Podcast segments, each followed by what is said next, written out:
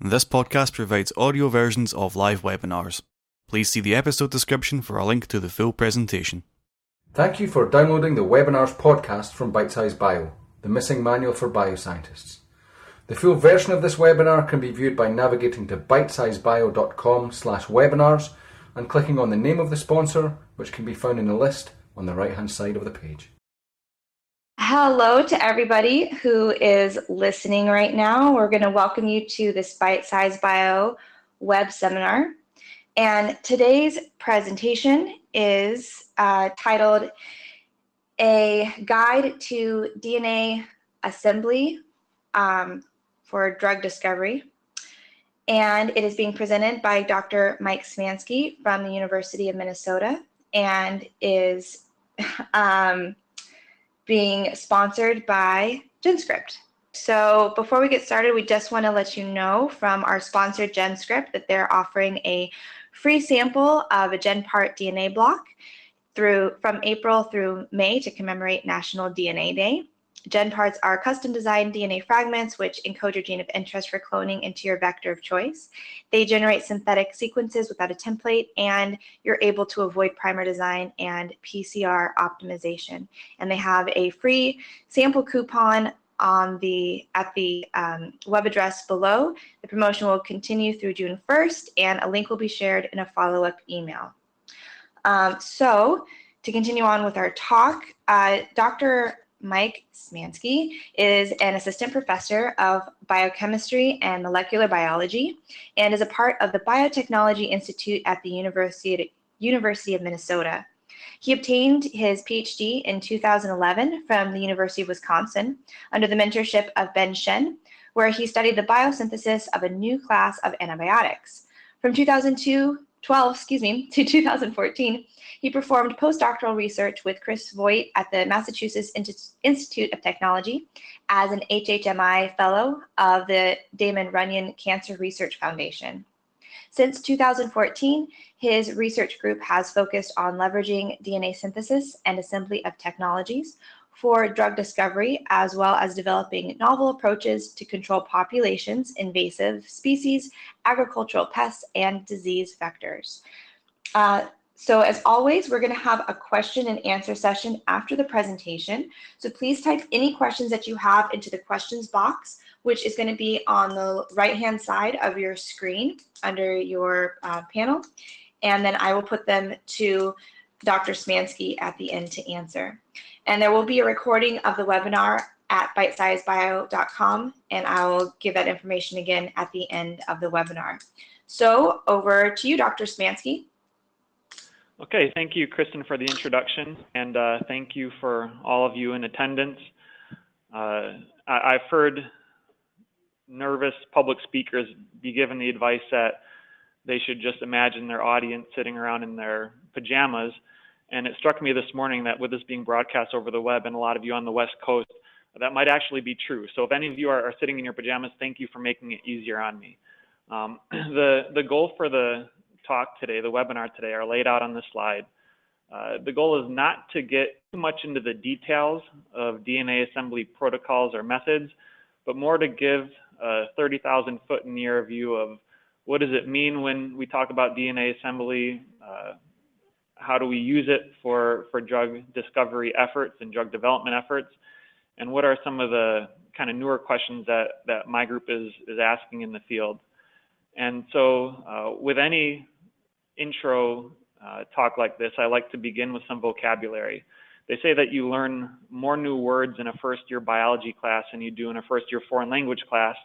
And uh, and so to begin with some key terms, uh, in, in, my mind, when I say DNA assembly, that means something different than DNA synthesis.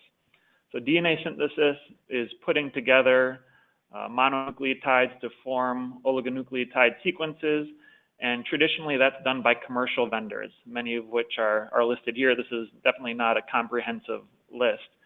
Uh, DNA assembly, on the other hand, is taking those synthesized or cloned genetic parts and combining them together in different organizations, changing the order, the composition, the orientation of genetic parts to build functional genetic constructs. Uh, when we talk about genetic parts, these are strings of, of DNA that have an, a characterized genetic behavior. Uh, there are a number of different behaviors that could be encoded in the genetic part. Uh, promoters are parts that will control transcription initiation. Ribosome binding sites are DNA sequences that, when transcribed into RNA, can help recruit a ribosome to initiate translation. And there are a variety of different genetic parts that have an, uh, a described function, and, and those are kind of the, the substrates for a DNA assembly pipeline. Uh, these genetic parts and the functions they encode are reviewed in a number of papers, one of which is cited at the bottom of the slide, and I'll let you guys uh, look up some of those citations on your own. I'll also mention that uh, there are parts registries now, uh, including this one, which is run by the International Genetically Engineered Machine Organization. Uh, in a registry such as this one, you can find not only the information describing any, any physical or empirical data associated with a genetic part, but oftentimes you can request a physical sample to be sent to you. And, and the idea behind having these shared registries of genetic parts is that it'll enable communal uh, usership of the same limited set of parts and and hopefully as more groups around the world are using the same defined promoters, ribosome binding sites, et cetera, we'll learn more about how those parts behave in different contexts and different systems. So my group focuses on engineering multi-gene systems. Uh, we live right now in a, in a uh, really exciting time where as genetic engineers, we have control over every aspect of the design of a genetic construct, even large genetic constructs comprising dozens of genes. Uh, recombinant DNA technology has been around for about 50 years now, but in those 50 years, the vast majority of commercial applications of recombinant DNA technology have been at a single gene level. So you take a single gene that encodes insulin and you put it into a bacteria and you can produce insulin by fermentation or you take a single gene that encodes herbicide resistance and you put it into a plant and you have uh, Roundup ready plants. However, there are many biological capabilities that require the coordinated expression of dozens or several dozen gene products at the same time. And those are the systems that we're interested in engineering. So my group has worked with all the, the examples shown on the slide uh, what I'm going to focus on today is natural product biosynthesis, and that's highlighted in the bottom left. So natural products, uh, I, I, recognize that that term is a bit of jargon as well. If you Google the words natural products, you find all kinds of skin creams and botanicals. But in the world of organic chemistry, natural products has a, a more limited, stringent definition, and it refers to a set of specialized metabolites that are produced by plants, animals, or microorganisms uh, these metabolites aren't required for normal growth and division, but confer some kind of added bonus to the organism that produces them. They can be bioactive molecules that kill uh, other organisms. They can be attractants, repellents, signaling molecules. And uh, organic chemists, people like me who have some kind of mutation in my brain, uh, can just look at structures like this in the middle. You know, I, I'm, I'm the, the outlier that loved organic chemistry class and I can look at structures like this in the middle all day. Uh, natural products have a tremendous uh, diversity of structure, and they come in complex sizes and shapes. Um, but it's also true that natural products have had a societal changing impact in areas like medicine, agriculture, and food production. And, and that impact in society has really driven a lot of natural product research over the decades. In the past 15 years, uh, there's been a lot of new uh, energy poured into natural products research with the understanding that we've really only scratched the surface in terms of discovering the natural products encoded in the natural world. Once we started sequencing genomes of bacteria that live in the soil or, or organisms that live in the oceans or the rainforest, we realized that the vast majority of natural products that are encoded in genomes, in these genomes, are still unknown. And so there's a whole new field now called genome mining, which aims to characterize and, and discover what molecules are encoded by this uh, new sequence potential. And you know there there are tens of thousands, maybe even hundreds of thousands of natural product gene clusters that encode the biosynthesis of these molecules in public databases. any one of these molecules might encode the next blockbuster antibiotic or anti-cancer drug. And so on this slide, what I'm showing, there's a review that's republished every couple of years by Newman and Cragg that highlights the number of new drugs approved by the FDA that uh, derive from natural products. And so this weird looking pie chart shows all of the new drug approvals in, in, in a 30 year period. And while natural products themselves only occupy a small slice of that pie, uh, if you include molecules that are direct derivatives of natural products, or synthetic molecules meant to mimic natural products, or other synthetic molecules that are inspired by natural products, you'll see that a large number of clinically approved drugs originate from molecules in nature. Uh, with this, uh, these new efforts to discover new molecules from nature that are encoded in genomes uh, of sequenced organisms, there are several different strategies. One strategy is called heterologous production, where the goal is to take all of the genes required to make a complex molecule and move it into a heterologous host that presumably is easy to culture in the lab and, and to manip manipulate genetically, and then see if, if those genes allow that host to produce a new chemical of interest. so this is not a new approach. It's been done uh, dozens of times successfully over the past 20 years, uh, although most of those successes come with a, an asterisk next to them in that the titers or the amount of natural product produced in a heterologous expression system tends to be dramatically lower than the amounts produced in the native host. A fairly comprehensive review that was written 10 years ago, summarizing the first 50 examples of heterologous production in streptomyces, which are uh, the most prolific producers of, nat of natural products uh, known, only three of the 50 molecules were produced at amounts that were equal to or greater than the amounts produced in the native host. The vast majority were produced at 1% or less uh, uh, of the amounts when, when the DNA was moved to a heterologous system. And this is at odds with our current drug development pipelines. So another review published around the same time highlights the amount of compound required at different stages in the drug development pipeline. So if you have a molecule and you want to know, is it bioactive? Does it have antibiotic activity, anti-cancer activity? You can normally do those tests with only microgram quantities of the molecule of interest. If you want to determine the structure of that molecule, uh, you need roughly a three order of magnitude increase in the amount of molecule. Normally milligram scales is what we're talking about. To perform additional or initial uh, structure activity relationship studies where you modify the, the chemical structure and see how that affects its activity. You need access to gram quantities. And then to bring a lead compound all the way to a clinical trial, you need on the order of 100 grams to kilogram quantities of that natural product. And so even if you have the ability to use heterologous expression uh, to identify a new structure, if you're only producing nanograms or microgram quantities, that's not enough to support a drug development pipeline. And this is an area that I think uh, high throughput DNA assembly and the ability to rapidly build and test alternate genetic designs in your heterologous host can really be leveraged to increase the, the titer of a molecule of interest relatively quickly.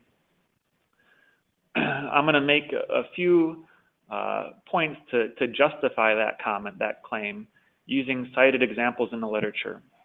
So this first example is, is something that I worked on as a graduate student in Ben Chen's lab, where we had a strain that produced an antibiotic called Platensin. That was a new antibiotic discovered a few years earlier by Merck. And what you, the structure of Platensin is shown down here in the bottom right, and in green is a titer that we got when we expressed uh, the gene cluster in the native host. Uh, at the time, we were doing a lot of academic work around heterologous expression and moving just about every gene cluster we had in the lab into a heterologous host and seeing if it worked or not. And so the results from heterologous expression of this platensin gene cluster are shown in red. It was successful in that we did produce platensin in a model heterologous host, although it's one of those successes with an asterisk because it came at a dramatic reduction in titer, only one milligram per liter in the heterologous system compared to hundreds of milligrams per liter in the native host. One thing that we did in this experiment that, that most groups haven't done is we looked in the heterologous host for the addition uh, for, for the production of additional metabolites. And the structure of six of those metabolites that we isolated and solved are shown here. You see that each of these metabolites, and I'll mention that none of these were produced in the native host strain, each are produced at greater titers or greater amounts than our desired final product. And you can see from the structure of these molecules that they bear resemblance to proposed pathway intermediates. And what this told us is that the problem with low titer of our desired compound isn't due to a lack of metabolites entering into the biosynthetic pathway. In fact, there's a lot of carbon going into the pathway, but much of that carbon is falling off the tracks before it gets all the way through the biosynthesis to our desired final compound. And the question is, why is that? We didn't change the blueprints at all. The blueprints encoded in this uh, 30 gene cluster. We moved the gene cluster unmodified from one species to another, but that movement between species uh, was, a, was accompanied by dramatic decrease in, in performance of that metabolic pathway. So the easiest place for us to look at the time was at gene expression. And in this 30 gene cluster, there's roughly 18 operons. So we did uh, RNA-seq or uh, an RT-PCR of, of those 18 operons. And what I'm showing is just a snippet of the data. We looked at many different time points, and basically what we saw is that gene expression was all over the place. Some genes were expressed too early, some too late, some were expressed too strongly, some too weakly. And so without changing the DNA sequence, just moving between hosts affected the relative expression level of these enzymes in the biosynthetic pathway. Now, that shouldn't have come as too much of a surprise. There's a lot of examples from the field of, of synthetic biology that confirm moving between hosts can change relative expression levels. Here's an example from Eric Klavan's group at the University of Washington. And what they did in this 2012 paper was uh, develop a bistable switch in E. coli. And the, the switch, when tuned properly, results in 50% of the population of E. coli being uh, RFP expressing and 50% being GFP expressing. And you can see that they had many different genetic designs that were properly tuned in a K strain of E. coli that achieved that, that perfect biostability set point. When they moved those genetic designs from a K strain of E. coli to a B strain of E. coli, all of them broke. And this tells you that it's not only jumps between species, but even very conservative changes in host between different strains of the same species can be enough to break a multi-gene uh, construct uh, in, in that you're changing the relative expression levels of the component parts, and that results in a non-functioning genetic circuit or metabolic pathway, etc. We hope you're enjoying this episode of Listen In from Bite Size Bio. To access the visuals of this webinar, please see the episode description for a link to the full presentation. Another example from the literature, this is work that I did at MIT with Chris Voigt, where we took a synthetic nitrogen fixation gene cluster and rebuilt it in several hundred different genetic designs. Here I'm showing data from the first 80 designs that we built. And each of these designs contains the exact same gene content. So the same coding DNA sequences are in every gene cluster that you see. The only thing that changes between them are things like how strong are the promoters, how do we organize those genes? Do we put them into a single operon where they're all transcribed from the same promoter, or do we use different promoters to express each gene? Uh, we change the order of the genes. We change the orientation of the expression units. Seemingly trivial design changes but those design changes resulted in a tremendous difference in the performance of these synthetic gene clusters from some that recovered uh, roughly 100% of wild type nitrogenase activity to, other that, to others that recovered almost no nitrogenase activity. Again, showing that you know, the control of relative gene expression is, is critical in the ultimate performance of a multi-gene system. And the last point that I want to make is even given the ability to control gene expression across these multiple genes, it's not always obvious where you want to set your expression levels. So for the few metabolic pathways that I would argue have been most extensively optimized from a genetic standpoint, And those include the, the taxidyne pathway in E. coli, which is a product of, of the Stephanopoulos group at MIT, and the uh, artemisinin biosynthetic pathway that was transferred into yeast by the Kiesling group at Berkeley. In each case, the, the final optimal genetic designs don't rely on a blanket overexpression of each of the component enzymes. Instead, one or more of the genes need to be tuned down to have the maximal titers of your compound of interest. So it's not always obvious at the outset which genes need to be tuned down and how much they need to be tuned down to maximize flux through the pathway. And it's, it's with this kind of landscape of problems in mind that my group takes an approach of genetic refactoring when we're trying to engineer these multi-gene metabolic pathways. Genetic refactoring is a term that comes from the jargon of computer science, and refactoring refers to rewriting the source code for a program without changing the overall function of that program. So right now I'm using PowerPoint to present these slides.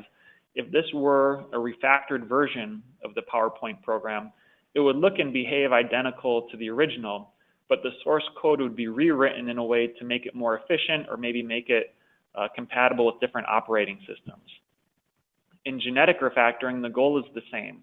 We're not aiming to change the function of the encoded biological machinery, but we're trying to change the underlying genetics to create a system that's more easy to engineer using modern uh, capabilities. So the steps to genetic refactoring are laid out on the slide. We begin in silico uh, by doing things like removing all of the native regulatory elements, all of the promoters, ribosome binding sites, transcription factors, etc. In extreme cases, we'll even redesign all of the coding DNA sequences to remove regulatory elements that we don't even know exist. Things like secondary structure in the transcript or things like embedded promoters within a CDS uh, just to start with as clean of a slate as possible. Those redesigned coding sequences will be synthesized using a DNA synthesis uh, vendor. And then the, the synthesized genes will be reassembled into a functional gene cluster by adding back in well-characterized regulatory elements in the form of uh, promoter sequences or designed ribosome binding sites until in the end we have a fully synthetic refactored gene cluster. Now, uh, there's a lot of work that goes into genetic refactoring, and the advantages to going through all that work are, are threefold. First, all of the components that go back into a synthetic gene cluster are well characterized, well understood genetic parts. So this is an example of building to understand. Uh, if, if the final construct doesn't work at all, it means we didn't understand the, the requirements uh, from a genetic level for that genetic device. Secondly, uh, the second advantage is that the refactoring process severs the connection, the regulatory connection between the host genome and the gene cluster of interest. This is particularly important for engineering natural product biosynthetic pathways uh, because oftentimes the transcription factors, the regulators that control gene expression uh, of these specialized molecules are responding to unknown factors in the environment or in the media that are difficult to predict. And by replacing all of the native regulation with well-characterized, understood regulatory elements, we have more control over when the genes are going to be turned on and turned off. The third advantage is that we replace what uh, nature evolved as a really complex and, and disorganized genetic architecture where you have genes pointed every possible way, you have uh, open reading frames that overlap at times, you might have promoter elements that are embedded in upstream genes, and that makes it very difficult to change one variable at a time without permuting other aspects of the gene cluster. We replace that uh, complex genetic organization with a modular genetic architecture, where in the refactored gene cluster, Every functional piece of DNA is separated on the DNA strand from the other functional pieces. And what you'll see in the following slides is that makes it much easier for us to break this apart into its component pieces and rebuild it in different combinations, different permutations uh, to test how genetic design affects the performance of this system. and so we do that in our lab using an algorithmic DNA assembly pipeline. And on this slide, I'm highlighting the key features of the assembly pipeline that we use in our, in our lab. I'll walk through this slide kind of in reverse order, starting on the right and moving to the left. And I'll start by, by mentioning that we use a hierarchical assembly approach.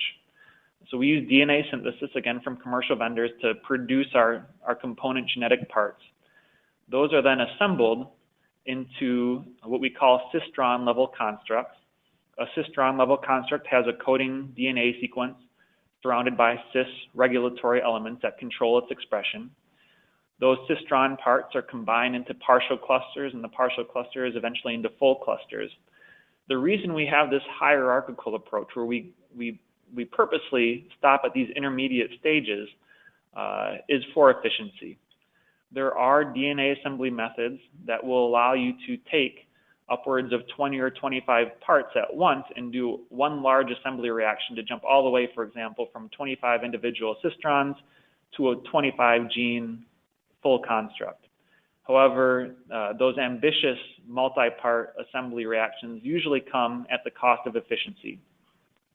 Instead, we favor going through intermediate constructs where we're only bringing together five or six pieces of DNA at a time, isolating those intermediate plasmids, and then doing another five or six piece DNA assembly reaction uh, in order to maintain reaction efficiencies on the order of 90 to 95 percent. We find that the savings in cost and time and headaches that accompany verifying plasmids to make sure that they're right is well worth the, uh, the extra steps of doing a hierarchical assembly pipeline. So some other features of the assembly pipeline that we use in the lab are that uh, while I mentioned that we use well-characterized and well-understood promoters, ribosome binding sites, etc., it's also true that in different combinations of uh, genetic parts, uh, different combinations can affect the behavior. So you might have measured the strength of a promoter in one genetic context, but when you uh, add to it a new ribosome binding site, that can affect the promoter strength. So we favor measuring the expression level from every unique combination of cis regulatory elements that are going to end up in a final design. We do that by having an intermediate step in our assembly where we introduce a reporter gene uh, to a cis regulatory construct we measure the expression level of that reporter gene. And then we have a one-step reaction to seamlessly replace that reporter gene with a coding DNA sequence of interest, usually a metabolic enzyme. And that brings us to the last feature of our assembly pipeline, in that we have a standard format in which we domesticate every coding DNA sequence that's going to enter into a multi-gene pathway. And this standardized format allows us to do one-step seamless cloning reactions to move that gene into a variety of expression vectors of choice.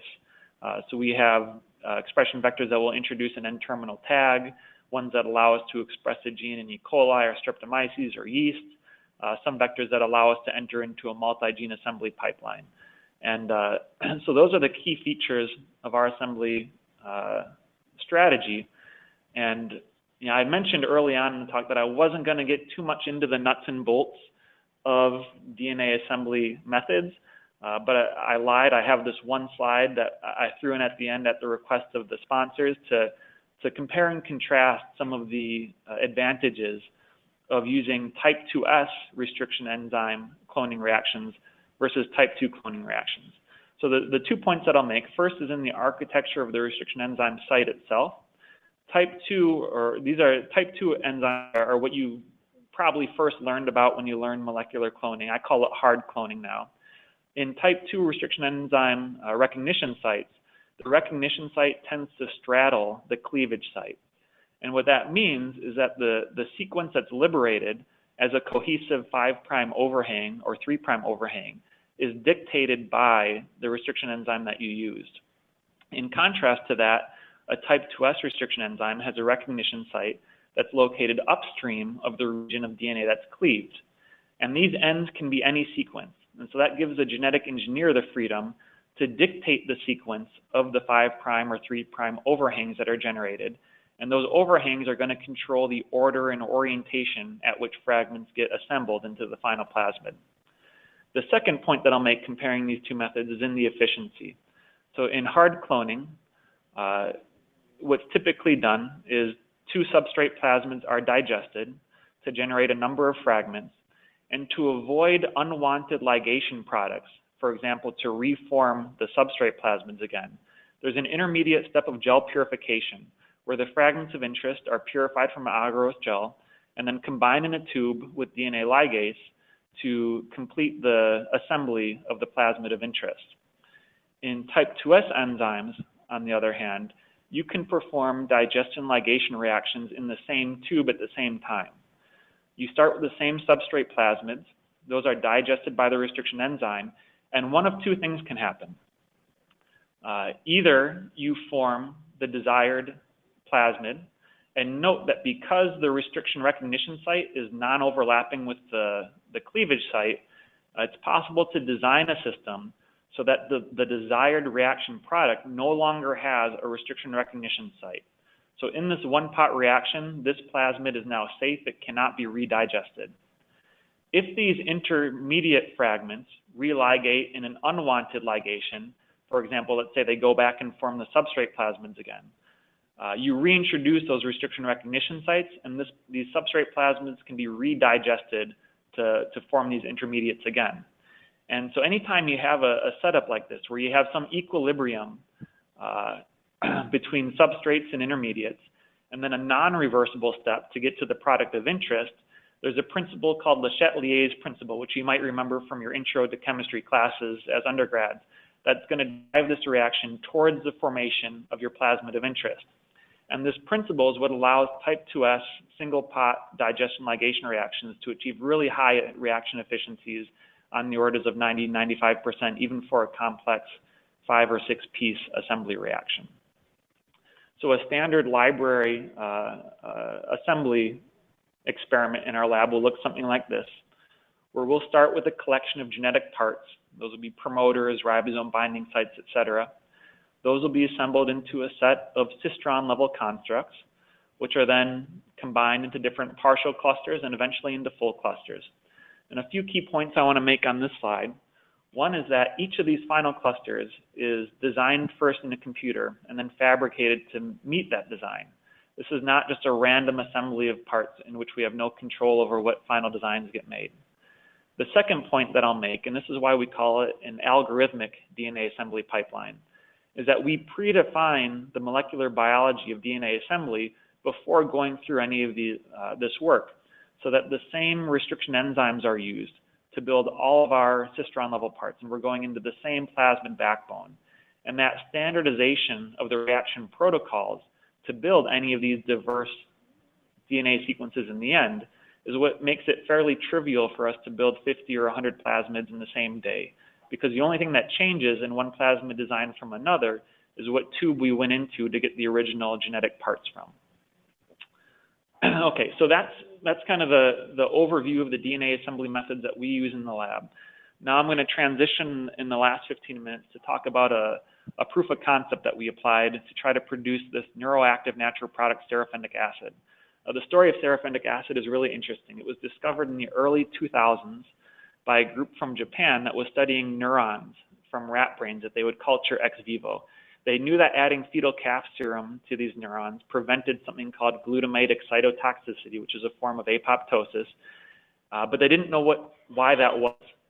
So this group decided to bite the bullet, and from 250 liters of fetal calf serum, which uh, is equivalent to roughly 500 or 1,000 fetal calves, they isolated two milligrams of this diterpene natural product. And they went on to show that that natural product has nanomolar potency at preventing glutamate neurotoxicity. They showed in animal models that it can decrease the damage and increase cognitive scores in animal models of ischemic stroke and Parkinson's disease. And it also is effective at uh, treating myocardial ischemia. So any, basically any pathology that involves programmed cell death is remedied using this molecule. However, uh, you can't keep going back and isolating two milligrams from a thousand fetal calves. It's not a sustainable route. There was a total synthesis, a total chemical synthesis that required 12 or 13 steps and had an overall yield of less than 3%. But our group decided to try to engineer a microbial organism to make a sustainable source, a sustainable route to produce this natural product for preclinical development. Uh, one other thing of interest is if you look at the chemical structure of seraphenic acid, it doesn't appear to be of mammalian origin. Even though it was isolated from fetal calf serum, no other mammals make a molecule with this carbon scaffold. Only plants or microorganisms have been known to make this carbon scaffold. So we actually don't know what the producing organism is. And that means we don't have a genome that we can sequence to find the relevant genes. Instead, we had to piece together a synthetic metabolic pathway to build this molecule. So we, we took a similar approach as a synthetic chemist. Uh, synthetic chemists like to do what's called a retrosynthetic approach where you break bonds in the molecule until eventually you get back to a commercially available starting material. And we did that with uh, using biosynthetic logic, arguing that this hydroxyl group, uh, the methyl sulfoxide group, are likely incorporated late during the biosynthesis which would make this diterpene acid a late intermediate. This diterpene acid could come from an, something called an N-adisane carbon scaffold. And, and there are known diterpene intermediates to produce that N-adisane carbon scaffold.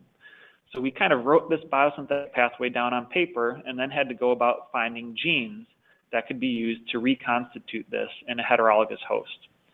Uh, because we like streptomyces as prolific producers of, of, of, of natural products, we look towards streptomyces metabolism. And what I'm showing here are a number of diterpene molecules that are produced by streptomyces. So we could look in the genomes of any of the organisms that produce these molecules to find an enzyme to make this diterpene intermediate, geranyl diphosphate. Many of these known streptomyces diterpenes have the same AB ring structure as this intermediate, N-copala diphosphate. So we can find genes for N-copala diphosphate synthase. And while there are no streptomyces that make a complete N-adisane-based metabolites, you can see that three of the rings in, in N-adisane are present in this molecule platensin. So we reason that platensin goes through an N-adisane intermediate and that we could find uh, the required enzyme in that genome. And uh, lastly, some of these tailoring modifications, oxidation of this methyl group to a carboxylic acid, uh, introduction of this hydroxyl group and the methylsulfonyl group, we weren't sure exactly where we'd get those genes, but again, we figured we could use a high through, throughput DNA assembly approach to build and test uh, a lot of hypotheses, a lot of hypothetical genes that might do those reactions. and uh, so we found genes in, in the databases, uh, obtained strains from public repositories that had those genes, and began uh, producing these, these synthetic metabolic pathways in a heterologous host. So the very first library that we built was a fairly small library shown here. And the, the variables in the constructs that we built uh, had to do with the, the gene content in the oxidation part of the pathway, since we weren't sure which genes could get us to that uh, carboxylic acid. We also varied the relative expression level of a lot of the genes predicted to provide the diterpene scaffolds. And what we saw when we introduced this library of gene clusters into a heterologous host is that each of the strains produced a unique chemical profile. We did see some strains that produced our desired diterpene acid at sufficient yields to allow us to determine the structure. We saw many strains that produced these structurally related molecules too that represented shunt metabolites that didn't make it all the way through to our desired end product. And so I'm going to, in the next three slides, just kind of give three take-home points from this initial small uh, library of, of differently designed genetic constructs, what we could learn from this first library. So the first thing that we could learn is what genes are required to complete this chemical transformation that we needed in the synthetic metabolic pathway, going from this methyl group, this exocyclic methyl group, to a carboxylic acid functional group, required, it turns out, a single P450 enzyme. And this ended up being the first member of a new family of P450s that we were able to identify in that every gene cluster which had that particular enzyme was able to oxidize that, that methyl group to a carboxylic acid, and that enzyme alone was sufficient. Uh, the second thing we were able to learn is the importance and, and, and kind of reiterate the importance of balancing relative expression levels uh, to control the final output of a metabolic pathway. It turns out that that enzyme, which oxidizes the methyl group to a carboxylic acid, would also oxidize the methyl group on an earlier intermediate and produce this shunt metabolite. If that oxidation event happened too early, then this carbon was lost. There's no way to convert this shunt metabolite into our desired final product. And it turned out that uh, balancing the expression level of this N-addaserine synthase with the oxidase made all the difference in uh, controlling whether the carbon flowed towards our desired intermediate, or sorry, our desired final product or this shunt metabolite. And that if we had higher levels of N-addaserine synthase expression, then we were able to outcompete this undesired side reaction. A similar story was true for the other shunt metabolite that we observed, and that we found that by perturbing the relative expression levels of the geranyl-geranyl diphosphate synthase and the N-copolyl diphosphate synthase, we could control how much of the carbon was lost towards this shunt metabolite and how much made it through the biosynthetic pathway, uh, all the way through to the desired N compound uh, and N-addaceranoic acid. so I recognize that for those of you who aren't used to looking at analytical chemistry data, those last three slides were very fast, and I apologize for that. But in the interest of time, uh, I'm going to quickly move on.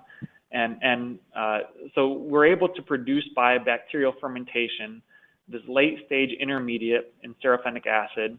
And this is just a few chemical synthesis steps away from our desired final product. So we've been able to leverage the system now to make structural analogs and to use this as a drug development pipeline.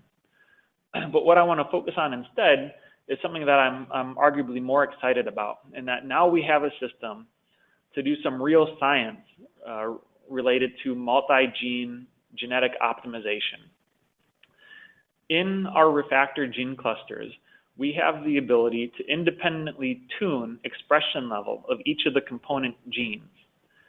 And, and that allows us to view a multi-gene system as a multivariate process where we can control uh, expression levels of different genes. And there's decades and decades worth of uh, math and engineering principles that have focused on how do you optimize multivariate systems like this. There are many different Uh, uh, scripts and, and approaches that have been described to optimize multivariate systems, and mostly those have been applied in chemical process optimization, but we have the opportunity now to apply those to genetic systems and to try to optimize the, the genetic structure of a multi-gene system. And so what does that look like? Well, an experiment that we're doing currently in the lab is to try to optimize the flux through the entire precursor pathway of the methyl erythritol phosphate pathway. This is a, a biosynthetic pathway that produces uh, the intermediate to terpene biosynthesis, which will feed to our desired uh, natural product. And what we have is eight genes in this pathway. We design cistrons for each of those genes that provide expression at one of five different expression levels. You can imagine from low, medium, low, medium, medium, high, or high. And with five possible expression levels of eight genes, there's a total of nearly 400,000 combinations of expression levels that we would have to build and test if we wanted to survey the entire landscape of that multivariate space. Instead, we're using something called a five-level fractional factorial design based on, on a Plackett-Berman algorithm that defines just 125 constructs which need to be built to survey that entire design space and to identify which variables are the most sensitive to perturbation. So we can build uh, those 125 clusters. The design uh, of, that assembly pipeline uh, looks like this. Uh, the 125 clusters have already been built and verified. We haven't introduced them all to the heterologous host yet, but here's some initial data from the first 20 or so that we did introduce. And how I'm organizing this data is to show each design as a line graph of the expression levels of the eight genes in that MEP pathway and then the bar graphs show our titer, our isolated yield of N-addaceranoic acid, uh, with this gray one here being the best strain from our initial small library. So you can see many of our initial designs are improvements over our current best, which was about 40 milligrams per liter. And when we take our best strains and uh, ferment them on large scale in two liter flasks, we get isolated yields of over 500 milligrams per liter. In fact, uh, in our crude extract, we can just let our crude extract sit and our desired final product will crystallize out of our crude extract, which gives us access to grams of, of desired product uh, of high purity without the need for any chromatographic separation. And so we're really excited to, uh, leverage the DNA assembly pipeline in streptomyces now to continue to engineer and interrogate uh, these, these uh, metabolic pathways for, preclinical drug targets. So with that, I'm going to summarize the, slides that I gave. I introduced you to the importance of controlling relative gene expression in these multi-gene expression, multi-gene systems, including natural product biosynthetic pathways. I introduced you briefly to our DNA assembly pipeline, and I showed you how we're leveraging this to produce uh, a potent neuroprotective natural product. Uh, with that, I'll just briefly thank uh, the people in my group that, that did this work. So most of the work that you saw presented was the efforts of a single graduate student, Susie Sue. Uh, the synthetic chemistry support was provided by a postdoc in my lab, Dimitri Prus. I'll thank the, the funders that support our lab. I'll thank GenScript for hosting and sponsoring this uh, webinar today. And with that, uh, I'll put back up the GenScript slide and I'll turn the, the microphone over to Kristen to field some questions from you guys. Well, that was a really, really interesting and inspiring presentation, Mike. I really appreciate it. Um, one question What has actually inspired you to begin working on the MEP pathway? So, if you look at uh, secondary metabolite gene clusters in streptomyces, uh, there appears to be two strategies for them to increase the, the flux of the precursors for terpene biosynthesis towards those pathways. In some instances, they use the methylerythritol phosphate pathway, and in some instances, they use the mevalonate pathway. Uh, many of you will know there are two different pathways uh, to provide the precursors for, for terpene biosynthesis. And, and when we surveyed the, the strategies used in nature, it was much more common for them to uh, overexpress key enzymes in the MEP pathway and so we decided to focus first on overexpressing that, but we are interested in also overexpressing the valinate pathway as well, either in replacement to the MEP, MEP pathway or uh, to supplement the carbon provided by the MEP pathway. Great, thanks. Um, another question. Can we use this molecular aspect study in the case of invertebrates? So uh, in, in my lab, we actually have a lot of different research directions going on and one of them is in engineering uh, new biocontrol agents for insect population suppression. Uh, that's very different from our from our metabolic engineering uh, aspects. Uh, but yes, I would say that the uh, the throughput for engineering invertebrates is much lower, but many of the same design principles. Basically, if uh, you recognize that engineering any organism is going to be different, difficult, and what these DNA assembly approaches give you access to is the ability to take multiple shots on goal. Now, one of the limits to throughput in engineering invertebrates uh, is, is the throughput at which you can introduce the DNA into the host genome. And, uh, but there, there are you know, different options for that. You know, some people use microinjection, but now uh, there have been electroporation protocols developed for uh, insect engineering and and I know there are there are new approaches being uh, optimized at, at, MIT for microinjection as well that will allow a researcher to let an automated computer system do the mic- microinjection for them. So I think yeah, uh, these DNA assembly uh, strategies are relevant to engineering invertebrates as well. Cool, awesome. Um, how do you measure errors and solve it? how do we measure errors and solve it? And so that's a great question, and it uh, comes down to uh, during a DNA assembly pipeline, you need to be very familiar with the type of failure modes that exist for the different types of cloning reactions. So if you're doing Golden Gate type cloning, which is still a cut and paste based uh, assembly method, The main types of errors are compositional errors. So you'll be missing one of the fragments or having too many of one of the fragments. Uh, that's very different than if you're doing a Gibson or an isothermal assembly, where one of the most common error modes are point mutations at the junctions, at the, the new junctions formed. And so you need to know what type of errors are going to be prevalent with the type of reaction that you're running, because each of those will require different diagnostics. Uh, one of the reasons we really like the Golden Gate type 2S restriction enzyme cloning is that we don't need to resequence every plasmid uh, to find errors. We can do PCR to identify that the, the fragments are all there in the right order and orientations. Uh, but since point mutations is not a likely error mode for that type of reaction, we don't need to resequence everything we, we build.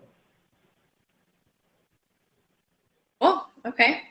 Um, and another question, is there available software, commercial or free, to aid in the dosing on the initial refractored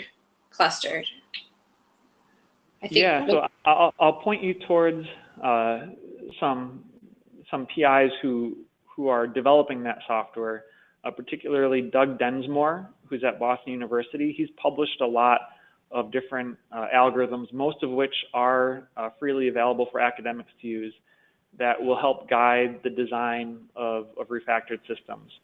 Um, Doug Densmore, in collaboration with Chris Voigt, have developed some um, really high level software for automating the design of genetic circuits. And, uh, but some of those same tools can be used for the, design of metabolic pathways as well. Great. Um, and then are the clusters in your study expressed from plasmids or integrated into the genome? In streptomyces, we, we favor genome integration. Uh, that's that's kind of a, a simple answer for for for now. Uh, there are different systems we've worked in that that we have used plasmid expression, but for engineering streptomyces, we favor single copy integration using uh, serine threonine site-specific integrases. Awesome. Well, I really, really appreciate um, all of your questions to everybody who asked and your really um, helpful answers, Mike. And that brings us to the end of the seminar. So again, thank you, Dr. Smansky, for such an, an interesting presentation. And I do have to say that don't feel alone as the only kid who liked organic chemistry, because I too loved organic chemistry. Um, and we're also going to go ahead and thank our sponsor, GenScript. And GenScript is a leading DNA synthesis partner for basic life science research providing laboratory reagents and services to scientists from over 100 countries. GeneScript DNA production services services um, utilize next generation chip technology to synthesize custom designed DNA fragments and plasmids. And their platform enables them to synthesize any DNA sequence required, making your cloning effortless. And as um, Dr. Smansky had put, and we had talked about at the beginning of the presentation, GenScript is offering um, free GenPart DNA blocks to customers uh, for National DNA Day. And again, the um, the free sample coupon is at the web um, address listed below. And the promotion will continue until June 1st, 2018. And a link is going to be shared in a follow-up email. Um, and again, thank you to the audience for taking the time to attend and listen. If you've enjoyed the seminar and you'd like to view the video recording of the session, please visit our webinars page at bitesizebio.com and it should be available on our website within the next 24 hours. So until next time, good luck in all of your research and goodbye to all of us at GenScript and Bitesize Bio. Thank you for listening. We hope you enjoyed the webinar. To view the full video version of this and all of our other webinars, please visit bitesizebio.com slash webinars. Finding the right mentor can make all the difference in your research journey. But what if you don't have one? Look no further than Mentors at Your Benchside, the podcast that offers curated advice from experienced researchers on lab skills, techniques, and career progression. With short, easy to access episodes, you can get the help you need to succeed in the lab. Visit bitesizebio.com forward slash podcasts or search for mentors at your bench site in your podcast app to subscribe and get help and advice from seasoned scientists.